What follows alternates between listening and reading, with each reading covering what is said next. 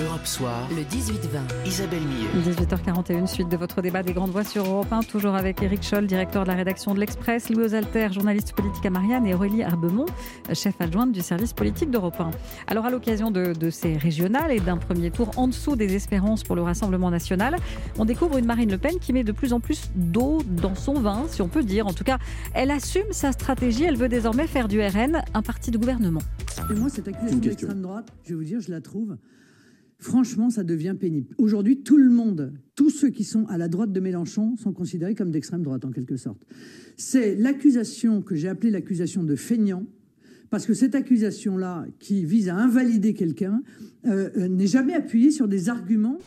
Voilà, les grandes voix, on s'interroge. Est-ce que les résultats globalement décevants du RN au premier tour des régionales ne sont pas liés à cette euh, nouvelle stratégie de, Marine Le Pen ou Alter, qui, je le disais, semble de plus en plus faire euh, du RN un parti de gouvernement? Vous êtes d'accord avec ça? C'est ce que lui reprochent d'ailleurs hein, certains de ses électeurs. C'est le procès qui va lui être fait en interne. Euh, moi, je ferais plus la part des choses, parce que je pense que dans une élection où aussi peu de gens ont voté, ou un tiers des électeurs ont voté, on peut difficilement tirer des leçons nationales.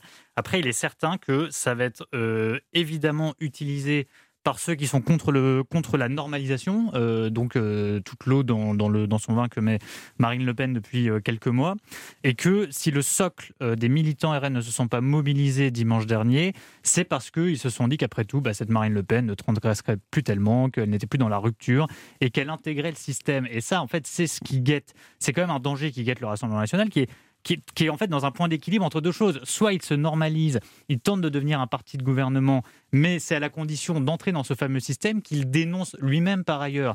Donc vous pouvez difficilement à la fois tenir un discours radical et anti-système et en même temps lisser votre discours euh, de manière à être euh, plus acceptable, à supposer que cette stratégie puisse marcher euh, dans le cas de Marine Le Pen qui porte le nom qu'elle porte. Donc il y aura toujours un aspect radical jusqu'à sa mort. Enfin, ça fait partie de sa personnalité, même de par son ascendance.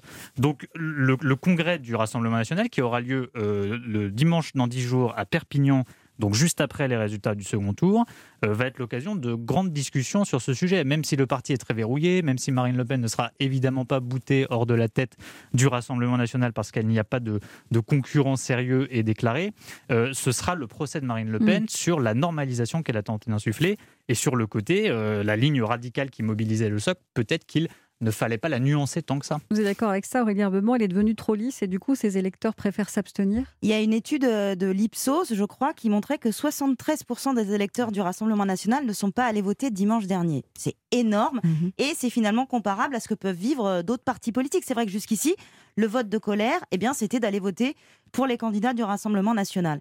Et eh bien là, peut-être qu'il y avait des gens en colère, mais ils se sont dit peut-être qu'elle est tellement lisse que bah, ma colère, je vais l'exprimer par l'abstention. cette normalisation effectivement du Rassemblement national est un, est un, est un danger qui peut le guetter, même si je pense qu'il faut rester extrêmement euh, mesuré. Des résultats des régionales ne disent pas du tout ce qui peut se passer euh, dans quelques mois à la présidentielle. Marine Le Pen peut très bien avoir fait un, résultat décevant euh, dimanche dernier, voire peut-être dimanche prochain régional. C'est pas pour ça qu'elle peut de fait ne pas être en tête au premier tour de la présidentielle l'année prochaine.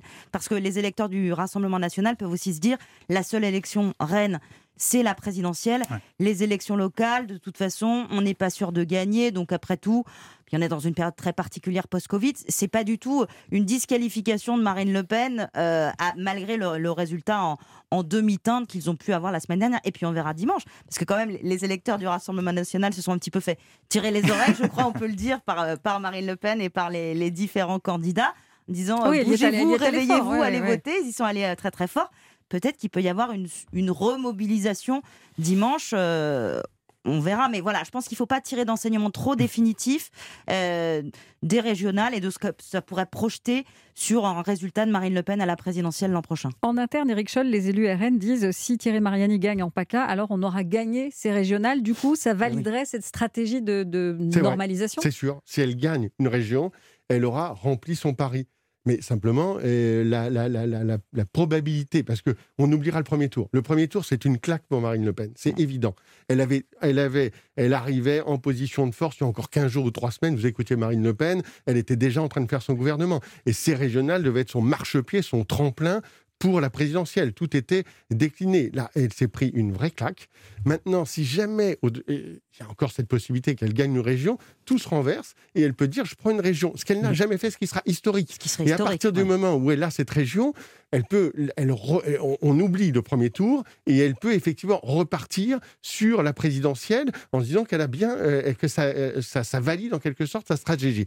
Maintenant, sa stratégie, effectivement, elle est, compliquée en ce moment parce qu'il s'agit pour un parti de la colère de se banaliser, ce qu'elle a réussi finalement très bien. De devenir un parti d'adhésion et plus un parti de colère. Et, c'est vrai aussi que cette élection régionale, elle ne concerne peu ses électeurs. Ces électeurs, ils vont venir sur une grande élection, ils vont venir l'an prochain sur la présidentielle. Donc c'est en ce sens-là où il ne faut pas surinterpréter le score qu'elle a fait euh, sur ce premier tour de la régionale. Euh, mais, néanmoins, si, elle perd quand même, si elle perd la région au deuxième tour, ça la mettra quand même dans une situation où elle n'aura pas eu ce tremplin et ça sera plus compliqué. Elle sait depuis 2017 qu'il lui manque beaucoup d'électeurs pour parvenir, même si elle arrive en tête l'année prochaine au premier tour euh, de la présidentielle, il lui faut encore conquérir au moins une 5, entre 5 et 10 millions d'électeurs. Nous, on en a fait notre une cette semaine dans l'Express, sa stratégie euh, pour la présidentielle et c'est toute la stratégie justement de cette d'aller conquérir de nouveaux électeurs et de, de se présenter comme quelqu'un à qui, qui peut gouverner, à qui on peut faire confiance qui est, euh, à qui on peut faire confiance pour gouverner. C'est ça sa stratégie aujourd'hui. Mais quand on fait ça, eh ben oui, les gens en colère, ils viennent plus voter. Et c'est tout le dilemme qu'elle peut avoir en ce moment euh, euh, pour cette élection. Et puis sinon, juste rapidement, Louis Voltaire, il y a aussi le risque que de voir émerger une candidature sur sa droite. oui, c'est le fameux. Alors en ce moment, on parle de d'Éric Zemmour, évidemment. Euh, c'est vrai, c'est l'espace qu'elle peut laisser. Pour l'instant, ça ne s'est pas vérifié parce que on regarde les sondages, ceux qui sont plus ou moins testés dans les sondages, il n'y a, rien de solide qui émerge euh, pour le moment.